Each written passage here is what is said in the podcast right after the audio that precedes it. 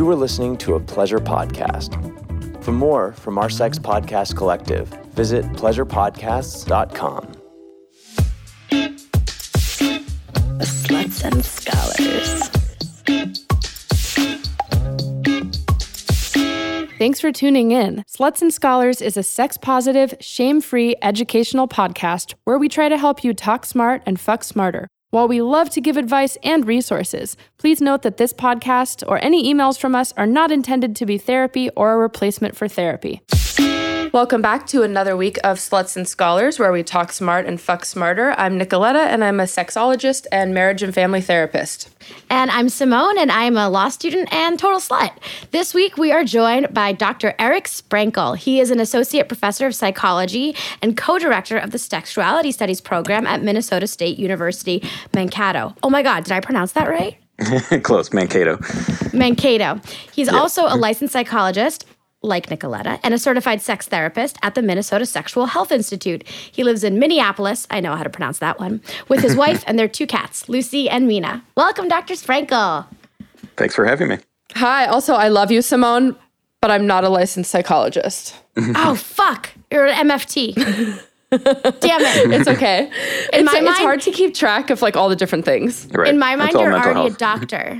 Okay, so let's talk a little bit about your research that you're doing. I know that you are doing so many different things that we love, including like destigmatizing sex work, but tell us about some of the current things you're researching.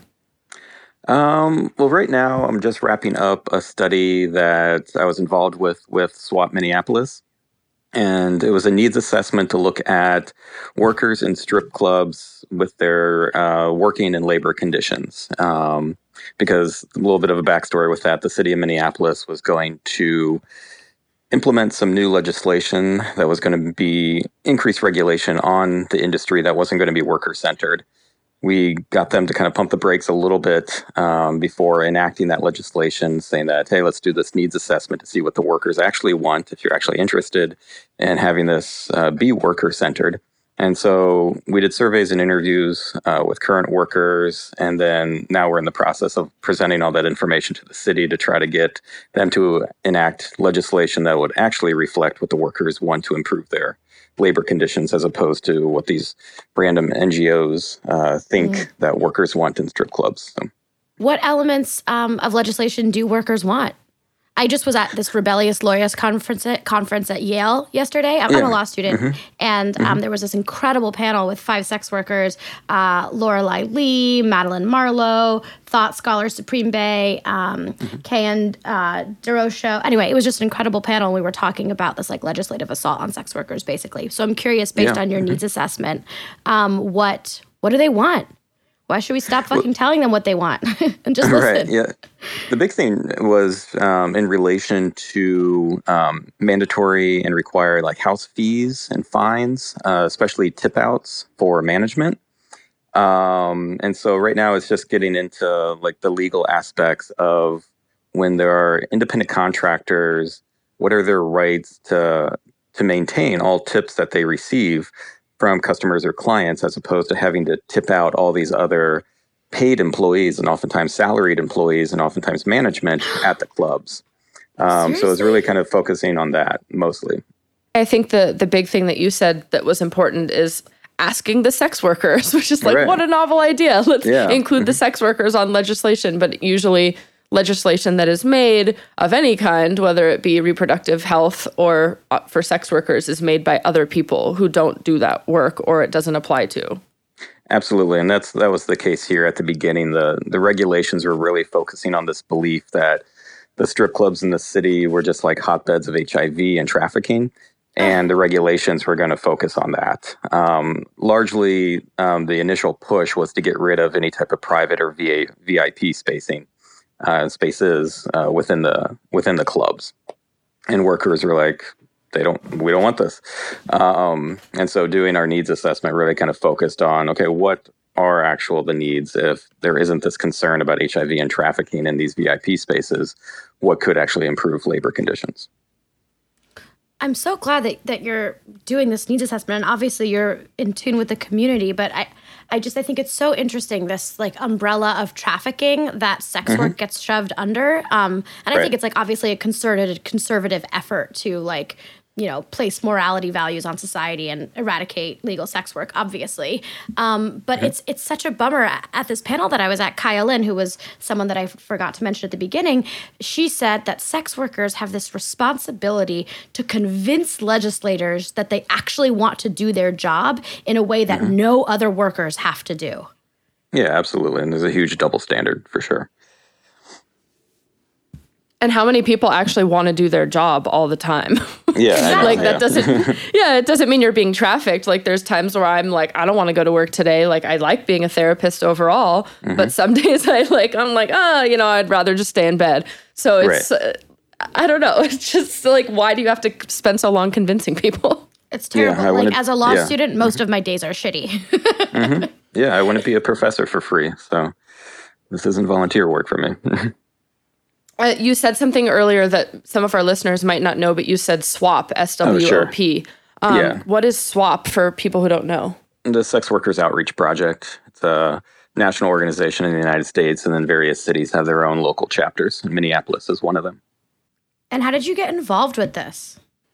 Um, primarily through my wife, who is the former vice president of SWOP USA. Oh, so did so you two? The connection. Oh, okay. So how did so did this like coincide with your research into like sex and sexuality, or uh, did that come first?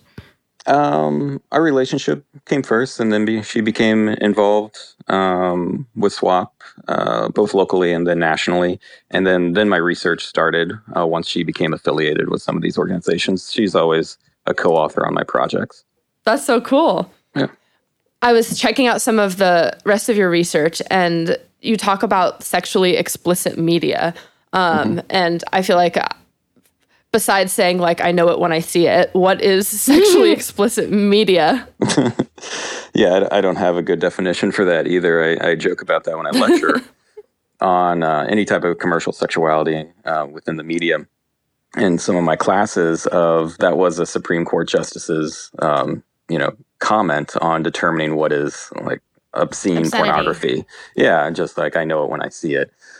And so yeah, I try to broaden it out as as much as possible to include anything that has some type of sexual depiction or description, not necessarily for the purpose of arousal. So that can include like, you know, mainstream media that we consume for non sexually arousing purposes, just for comedic purposes or dramatic purposes, whatever. Um, just to kind of put that all under the same umbrella. And so we're not teasing apart what is kind of like quote unquote smut versus this is art and this is entertainment. It's just it's all kind of talking about sex, and then I think the rest kind of goes into our more our own moral judgments of what we find uh, that has taste or class and all these other kind of like moral laden words. What are people afraid that it's going to do to the world? I mean, I think people play, you know, violent video games and watch violent mm-hmm. movies, but when it comes to sex, they're worried that it's going to, you know, ruin adolescence or ruin children. Like, what are some of the moral things that you see people worrying about? Yeah, it's, it's always very abstract. And that's what got me in, interested in that research. Uh, this was way back when I was in grad school, almost uh, 13 years ago now, something like that. Hey. Um, Yeah, um, and that was right at the time with uh, Janet Jackson's Super Bowl performance and the whole like n- Nipplegate kind of controversy conspiracy Nipplegate. that, that happened. Yeah, um, and everybody had that argument of like, what about all the kids that were watching it? Think about the children. And I was like, well, what is actually the concern? Um, yeah. That okay, they they saw a breast, um, partially couple, covered nipple. Um, so like it was very covered. That was a giant decorative sun on top of the nipple. Yeah, you could hardly. A, I mean, you could see nipple, but no areola, really. Right. Yeah. Yeah. So there was definitely a lot of coverage there, and even looking through the academic literature on sexually explicit media effects, and so we can kind of gauge a little bit of okay, what are we concerned about based on what is being measured as like dependent variables. Um, and usually, just anything with adolescence is just onset of sexual activity and number of partners. And then sometimes more recently, not recently, like maybe in the 90s, um, looking at different health related factors like exposure to STIs or STI uh, acquisition and transmission. So it was. It is really just about kids having sex. Um, and then I remember when I presented some research as a grad student, it was just like a, a poster session. And I had one of those things as like my DV, my dependent variable in my study of um, kind of like age of like first um, sexual activity. Um, oh no, it was something like, yeah, it was something similar to that. And I remember a researcher coming up to me and saying, like, why is that a bad thing? And that was like my first exposure to like really kind of thinking differently about the, the leading narrative of how we think about adolescent sexuality and some of these dependent variables in these studies that we just automatically assume are 100% negative and unhealthy. Whereas just we already made kind of an assumption prior to the study even mm-hmm. starting about what is healthy versus unhealthy uh, for adolescents. In short, to answer your, your question, I have really no idea specifically what some of the concerns are, other than kids are going to start having sex um, at, at some age if they're exposed to sexually explicit material, and there's Uh-oh. not research to to demonstrate that causality. I'm curious about your like journey towards this unhealthy to healthy or just like not even placing a value judgment about healthy or unhealthiness on teens having sex. Like how was that? Like so this one researcher gave you this comment and then what happened next?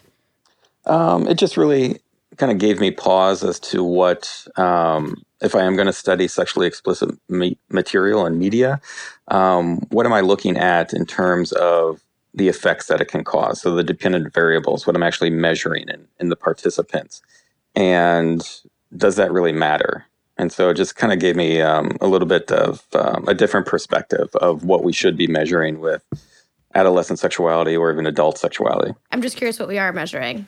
Like, is it protection? Is it, you know, emotional comfort? Ability to communicate? I'm just curious. Um, yeah, a lot of times still with adolescent research, it's still focused on what's very reflective in any quote unquote sex ed that they get is STI transmission and um, unintended pregnancy. Those are like the two outcomes that still seem to dominate any kind of discussion on adolescent sexuality. It's mm. just those uh, two factors. Without looking at other things as terms of like motivation that could be for, you know, pleasure or satisfaction or to get other types of needs met. Um, those things are still way too, uh, I think, taboo to be kind of like the the leading um, kind of goals of sexuality research, especially with adolescents. We're just now starting to see that a little bit more with adult sexuality and research, focusing more on satisfaction and pleasure. I think we're many years away from that still being you know, focus with adolescents. I imagine it's hard to define too what even means like first sexual experience because the, the definition of sex has expanded um, so much, I think, mm-hmm. as of late, that it could be pleasuring yourself. It could be, you know, just hand stuff. It could be it could be anything really. And so, how do you even quantify that? Exactly, and that's uh, that's really kind of a, a really interesting area that I like to get into is just like understanding definitions, and that we don't have universal operational definitions for so many things within sexuality and sexual health. Of like, just so if you have on your questionnaire for your or your survey of when was the last time you had sex or how old were you mm-hmm. when you first had sex, you're going to have you know, if you have 100 participants, possibly 100 different definitions of how they are interpreting that question. Um, so if you actually want to ask about penile vaginal intercourse, say that in your question instead of just mm-hmm. sex. If you're asking about oral genital um, touching or stimulation, ask that specifically. And that's, right. I think there was an article mm-hmm. recently that um, that was saying like you know kids are having less sex than ever or something, and it was like they didn't even in the research they didn't even define what sex meant. Right. Yeah. There's just this, this assumption about what it is um, that we're all on the same page, and we certainly aren't. And that's very similar to the trafficking uh, discourse and narratives, too, saying anytime I see the word sex trafficking, I have no idea actually what is being talked about. Is mm-hmm. it adult consensual sex work? Is it promotion of sex work by a third party? Is it actually force, fraud, or coercion um, of another within the sex industry? I don't know because everything gets conflated and that's a project that I'm supervising right now for my undergrads and one of my grad students. They're looking at the academic literature, at least within psychology, of how sex trafficking has been defined, uh, because what we know about sex trafficking from the academic literature is it even useful um, based on how they the researchers are defining and conceptualizing what sex trafficking is And as anticipated, what we have so far is that there are a lot of different definitions. And so we're not really talking about the same thing, even in academia. What I am super curious about is obviously you share your your research on social media, but you're also very like open and transparent um, mm-hmm. in like some of your own beliefs about this stuff. Yeah. I, I'm curious how that affects your your research and your work as a as a therapist too.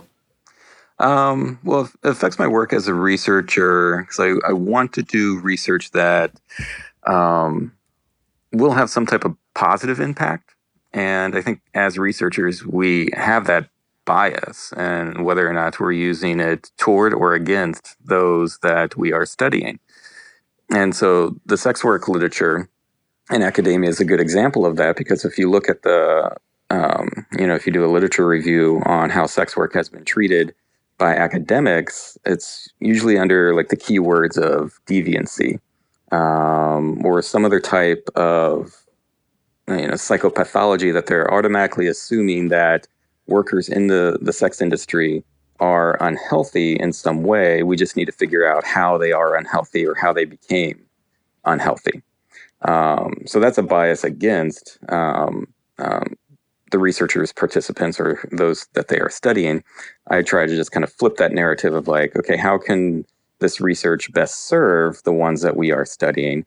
And so it just kind of makes different assumptions um, going in. Yeah, I think therapy, at least from, I don't know what you think, but at least in the past, you know, we were supposed to be like, more Freudian and like a, a blank slate and not giving a lot of our opinions. But now it seems like therapy is transitioning to a place where there is a demand for a social justice component mm-hmm. uh, in the realm of mental health. And so, not just including that in like one on one therapy sessions with clients, but also in whatever power you have in academia or research. Yeah, yeah, absolutely. And I think um, mental health therapy clients or patients are seeking that out more too of wanting a therapist that aligns more with their worldview as a way to be understood and validated and supported and not be pathologized just based mm-hmm. upon some beliefs that they have that isn't necessarily like pathological uh, from a psychological perspective. Did you intend to get such a social media presence when you started? no, not at all. I mean, I think I've been on Twitter for uh, seven or eight years, and I was just playing and around. Now you have almost it. twenty thousand followers. So this I is, know, yeah. Just want our, just want our listeners to know we're not talking about so popular. Right. Yeah. So yeah, it's gotten bigger obviously over the over the years, and I don't know. I, it's always been just a writing exercise for me in, in terms of using the medium Twitter specifically. And it's why I haven't really been that great at using effectively Facebook or Instagram or anything else. Um, just because I, I like the writing, con, um, how it has to be confined on Twitter to mm-hmm. what was it originally like 140 characters. I like that challenge of really trying to be clear and concise, somewhat witty um, within that short amount of character space, um, and even doubling that, you know, still you know keeps um, that thought process needs needs to be confined still. Um, so I've always enjoyed that exercise, just from a general writing perspective. Um, but yeah, and then just kind of finding my quote unquote brand of like what I want to talk about on there, and just kind of keeping to that as as best as possible. Whether it's talking about sex education, sexual health, sex workers' rights, cats, Marilyn Manson, mm-hmm. Satanism, anything. That's all kind of with under my uh, wheelhouse right now of topics I enjoy. Um, well, there's only we've talked about most of those things on this podcast, but not mm-hmm. Satanism. Mm-hmm. So let's hear about that. sure. Yeah. What do you want to know? well, how first of all, how does it how does it manifest on your social media, and also like what is Satanism? I don't know. I have so many questions. Nicoletta, you probably have a more precise one, so maybe you should ask it. well, I was, before we actually started the interview, I was talking to Dr. Sprankle about this recent uh, documentary I watched um, called Hail Satan, question mark. Um, and everyone should try to find it slash watch it, I think, because it's super enlightening. But I think a lot of people have used it against you mm-hmm. um, on the internet, being like this Satanist researcher and like how horrible. Um, right. So I wonder, like, do you even identify as a Satanist, or is it just like do you just let people call you that and you're like, yeah, whatever, fuck it? yeah, I mean, it's a little bit of both. I mean, I'm an atheist first and foremost, um, and which atheistic Satanists are. Um, and then that's like with the Satanic Temple. I mean, they're an atheist organization that um, mm. That doesn't actually believe in a, a literal devil or Satan. Um, so it's all still a promotion of secular uh, values in our society and secular beliefs. Um, it's just using satanic imagery as a way to kind of kind of push more for pluralism um, in the United States to, to challenge and counter Christian supremacy and privilege. That if you want to be open to, you know, religious freedom, um, that's for all religions and not just yours specifically. And so I think what the Satanic Temple do, is doing right now is um, a really good challenge to that kind of Christian supremacy that we have uh, in this country. Um, so yeah, so on a on a personal level, um, I've always been interested in like dark and, and morbid things. So it, it just kind of goes along hand in hand with that for me personally. Sometimes I shy away from that label, um, more so for like imposter syndrome because if we look at even atheistic religious components, um, I have the aesthetic piece. I have, at least with uh, atheistic Satanism, I have kind of like that social justice piece. Um, I don't have the community piece, and that's just more of a personality characteristic. I'm more of a, I like to call it a lone goat within uh, Satanism. Um, I, I, don't have that need to be communal uh, with other like minded individuals uh, surrounding mm. this, and I, I, don't have any like um, rituals um, uh, surrounding this uh, religion uh, either. Um, so for those two pieces that I, I lack, I, I, sometimes shy away from uh, self-identifying that way. Uh, but I, I, don't care if other people call me that. And usually I'm being called that by those who believe in an actual devil and think I'm a devil worshiper. And so that just kind of you know, just leaves a smirk on my face uh, when I see like a headline like "Satanic Professor says X, Y, and Z." like, oh, I, I think I know what they mean by satanic uh, professor, mm. especially when there's a photo of me with uh, Photoshop devil horns. So it's like, okay, I, I know where you're going, and that's amusing. So, yeah, I I fucking love like the the reclaiming of like religion that the that the Satanic Temple does. I don't mm-hmm. know if um, maybe you've heard about this, but in Missouri, like the a Satanist challenged this Missouri abortion con- consent law. Yeah, um, mm-hmm. and it was ultimately she lost the challenge, but right. basically saying that like the RFRA, the Religious Freedom Restoration Act, right? Mm-hmm. Um, so she was like the Satanic Temple. Uh, dictates that fetal tissue is part of a woman's body, not a separate living person. And mm-hmm. when she wanted to get an abortion, she was forced to hear that like the life of each human begins at conception and mm-hmm. that she's supposed she had to be told abortion will terminate the life of a separate unique living being. Mm-hmm. But she failed to prove it apparently. But I think right. she's appealing.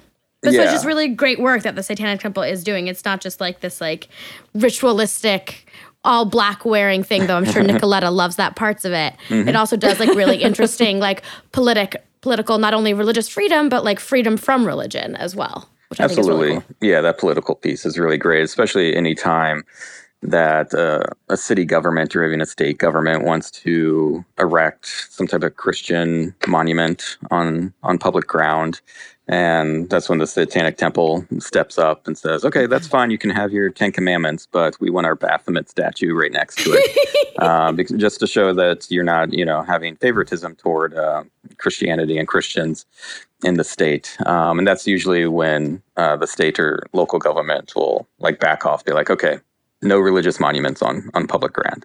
Um, and that's a win in and of itself, too.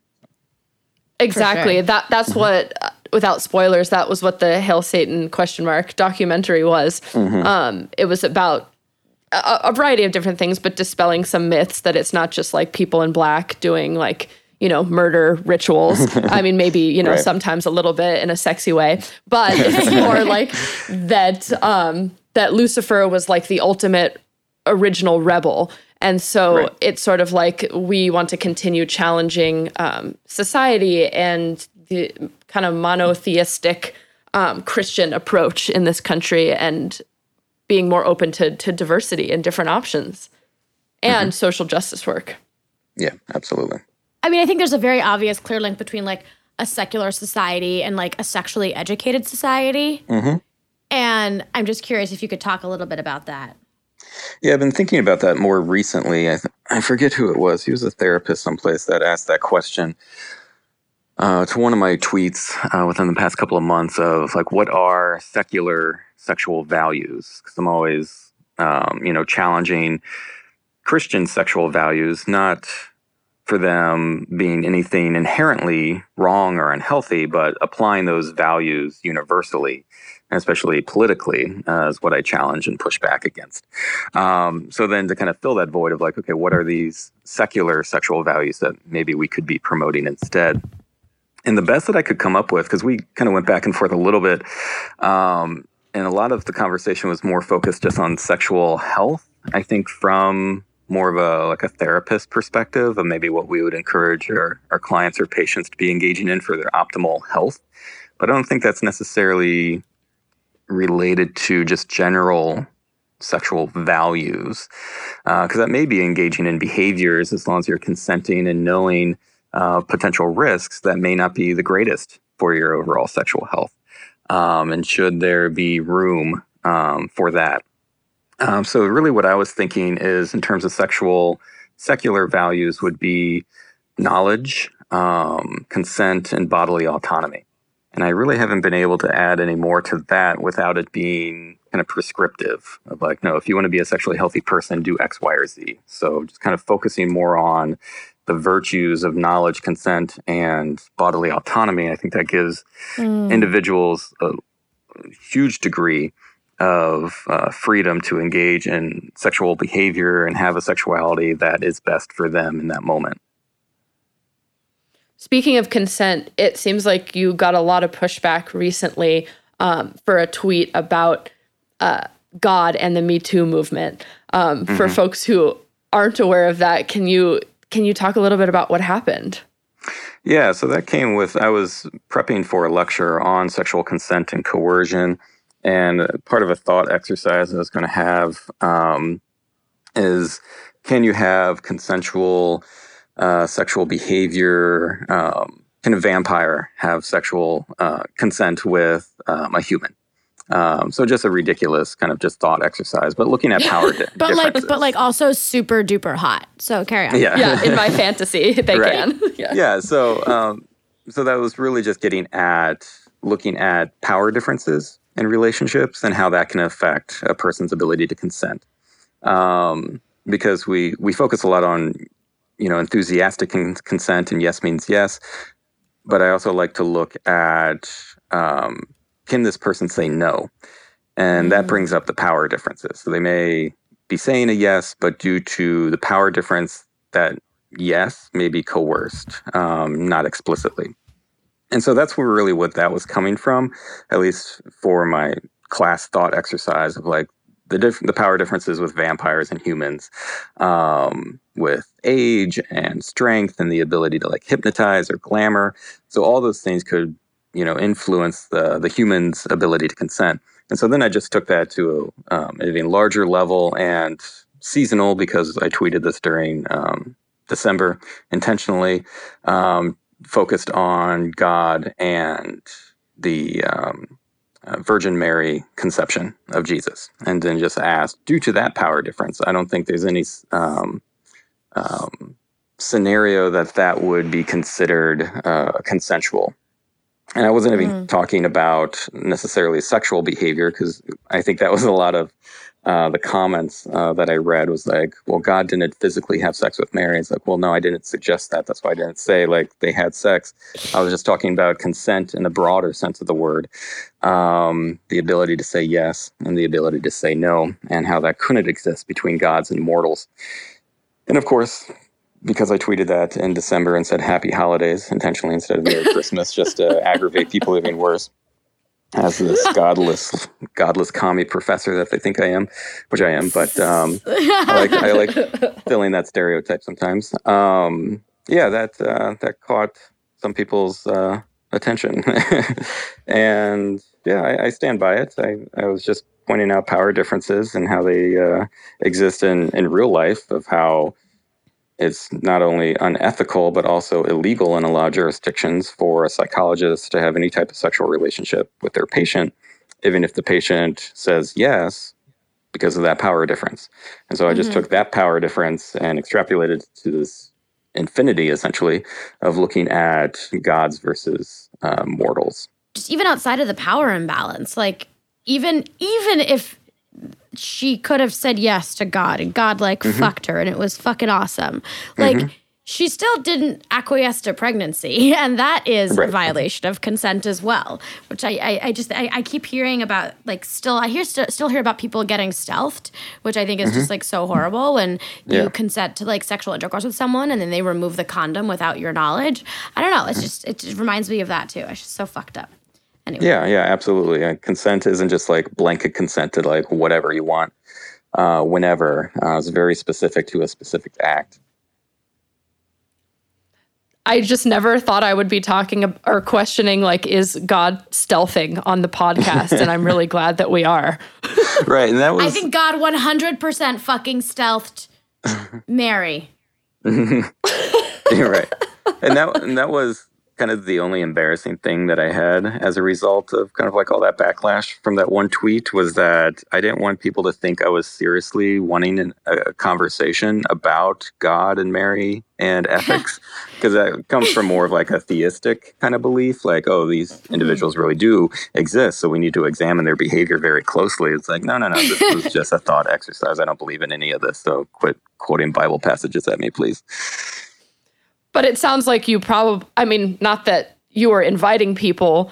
I don't want to say that like you consented to like people attacking you on social media, but I'm sure that like you know that your presence in you know really fires some certain people up. Sure. Yeah. I'm. I'm very. It is my. And it's always been like past seven or eight years. How long I ever been on on Twitter? It's always been. Um, you know, Dr. Sprankle is my handle. It's always been my professional identity. It's never been a personal like private account. So I've always been very, very intentional with every word that I choose. Um, and so yeah, there's there's not going to be just like off the cuff kind of remarks of like, "Oops, yeah, I really shouldn't have said that." Um, I wasn't expecting to get that kind of reaction. It's like, no, that especially that tweet that was that was very intentionally worded and intentionally provocative. Do you what think is- you feed on the hate? I'm sorry. Do you think you feed on the hate? Um, sometimes with that one, it was a little much. Um, like after it was mentioned on Tucker Carlson, like I, I, watched that segment after the fact, and yeah, they were just kind of poking fun of it. It was no big deal, but um, yeah, Tucker Carlson's fan base is quite uh, a rabid bunch of uh, um, fellas. Um, so yeah, it was just a, a, lot at once that I've never experienced. Um, but yeah. once that kind of calmed down and kind of going, kind of looking back, it was like, yeah, that was kind of fun. I just realized that the Pope responded to you. What? Oh, really? I didn't know that. Well, I need to put that in my my yearly maybe review. The, I don't know. You you re- maybe it wasn't a direct response to you, but it seems super. Like I don't know. Like I, I was just like looking through your tweets and um, you know, at Pontifex said with her yes, Mary became the most influential woman. And oh, I guess you were responding. I take it back.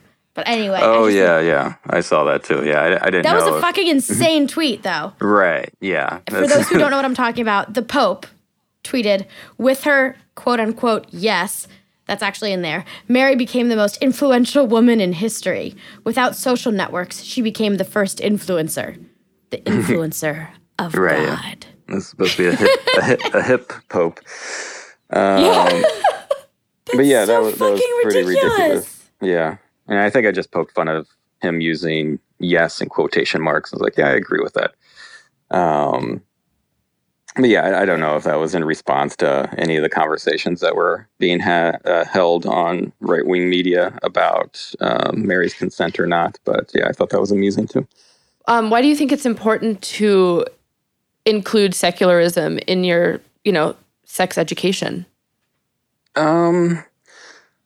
Well, one thing that like I I just do that through social media. Um, my in-person classes, and that was, I think, the only thing that kind of got under my skin a little bit with some of the criticism I get from what mm-hmm. I tweet is that I'm up on this soapbox, like in my classes, doing this. Um, and that that's not the case at all. I, I, I teach from just a value free, judgment free perspective. Here are the facts. Make decisions for yourself. Um, whether you're an atheist or a fundamentalist Christian, like have your sexuality congruent with those values and beliefs. Um, that's my like teaching stance, and that, that's the, my approach to teaching sexual health in these professional settings. So I just politicize it more um, on Twitter. Um, but yeah, so personally and politically, I, th- I, think it is very important um, to include secular values within conversations about sex ed and sexual health. Um, just like I was saying earlier, because so much of what is a controlling factor for sexual freedom and sexual rights and even sexual health, at least in the United States, is what Christianity thinks is sexually healthy or sexually right versus wrong. And mm-hmm. I just push back against that. Have you had any religious uh, students in your classes that have pushed back a little bit more after maybe like seeing your social media or um, i mean maybe they wouldn't take your classes but i hope that they would right i, I think that's a little bit of a, a self-selection bias that i experience because my classes are electives um, mm-hmm. unless you are a sexuality studies minor um, in which that's even going to be, you know, selective, right? Of, of like who's going to be, you know, having this as your minor if you're not already comfortable somewhat with the topic. So I, I see that primarily in my classes too. Of like, I'm not going to have somebody who's ridiculously um, uncomfortable even at the mention of the word sex. Um, that's just not going to be the case. Uh, more than likely in my classes. And the worst that I've ever had in terms of on an official um, you know course evaluation at the end of the semester. I think it was a health psychology class or just general health psychology. Um, he didn't like that I didn't talk about Christianity enough and that I was talking about health and specifically sexual health in one lecture just from a value free perspective. Um, he didn't like that. So, I mean, that's, I didn't really view that as a criticism that I would need to change my teaching methods or anything. He just wanted the class to align with his worldview. And it wasn't because I'm trying to align the class with a broad worldview for everybody so they feel uh, comfortable. This isn't Christian health psychology class.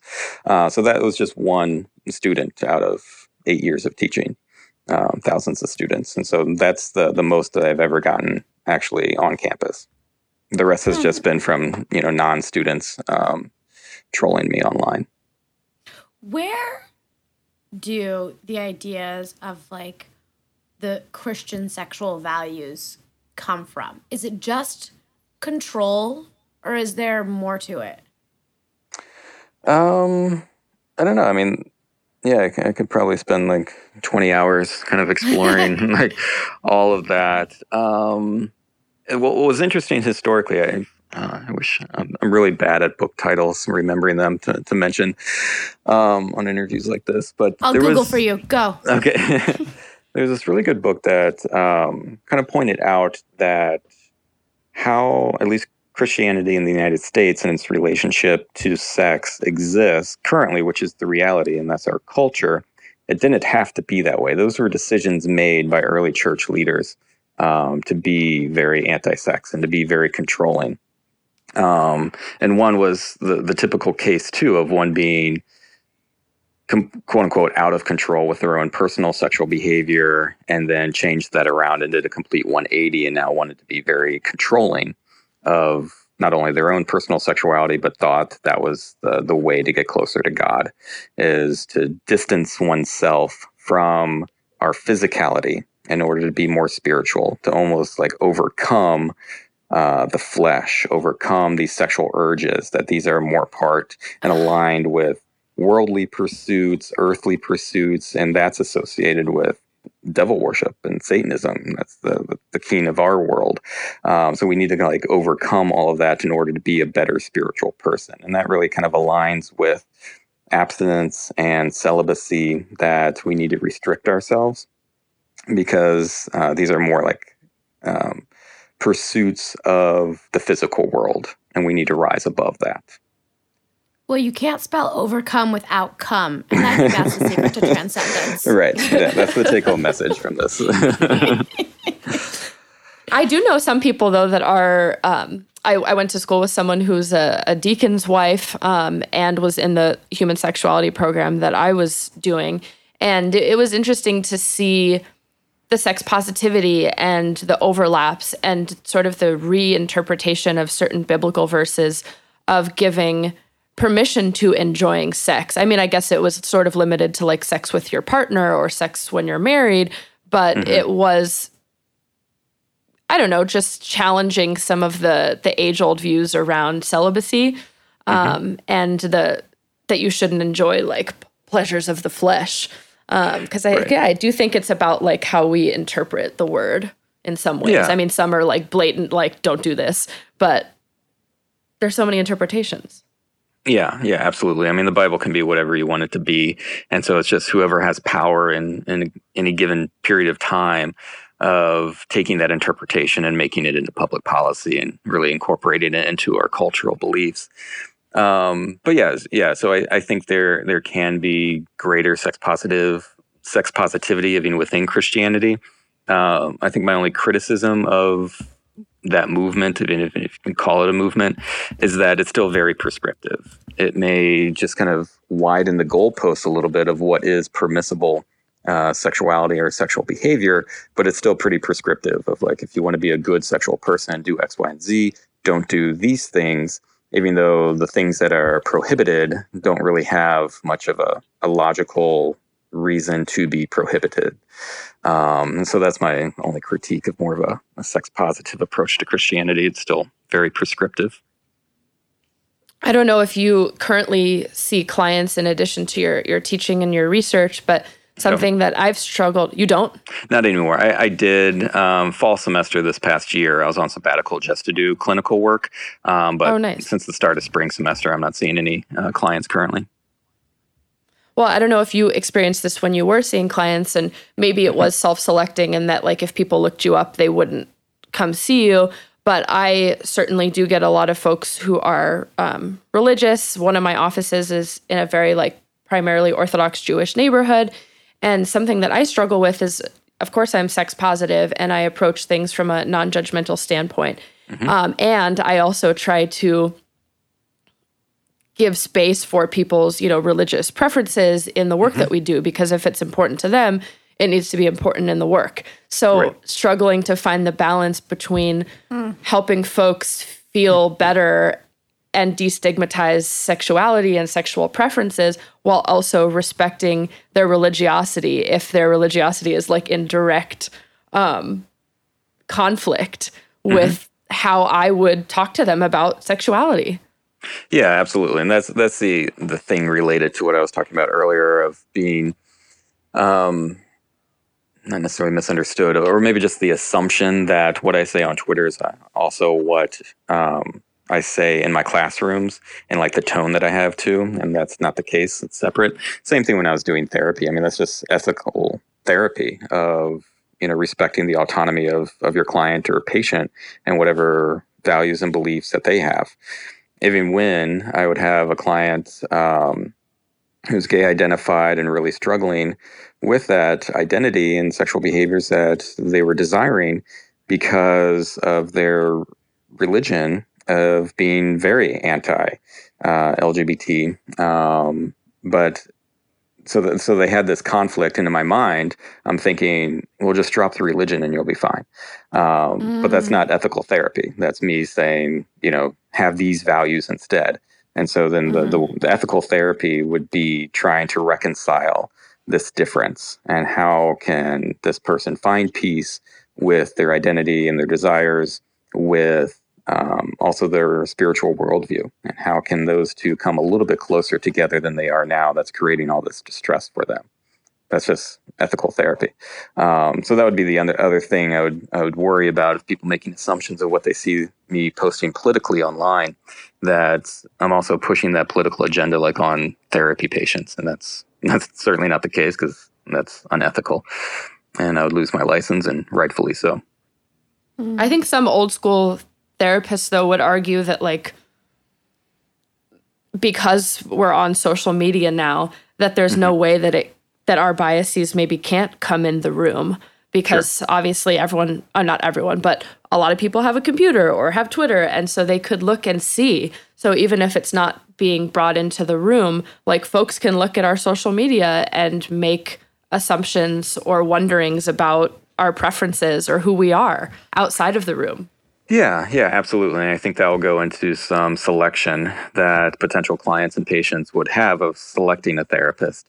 Um, and, I, and I and I think that balance itself out because you know I've thought about that of like could that be damaging um, for any type of therapy practice I would ever want to have um, if people were just making assumptions based on my therapeutic style based on my tweets. And but at the same time, I was like, yeah, that that could be the case. And people may want to come see me as a therapist based on what they've seen online because they would think that I would be more affirming or validating for them uh, than maybe other therapists, especially if they had have had negative experiences with therapists in the past, being judgmental about who they are as a sexual being. I know for myself, like personally, when I've looked for a therapist, um, it was really important that um, the the therapist uh, had a visible tattoo. I mean, I wasn't looking for that specifically, but that was appealing to me because I have a lot of tattoos, when, especially when I wear short sleeves, and I've had judgment from healthcare providers uh, from that. And I was like, well, I don't really want that in the therapy space. And so they have a visible tattoo. They were comfortable enough to put that as, as part of their professional photo. I think they will, you know, this will be a non issue uh, for them. And so that was just something I didn't have to worry about extra in terms of like any type of stigma management uh, being a client uh, within therapy. So I think it can be a positive too.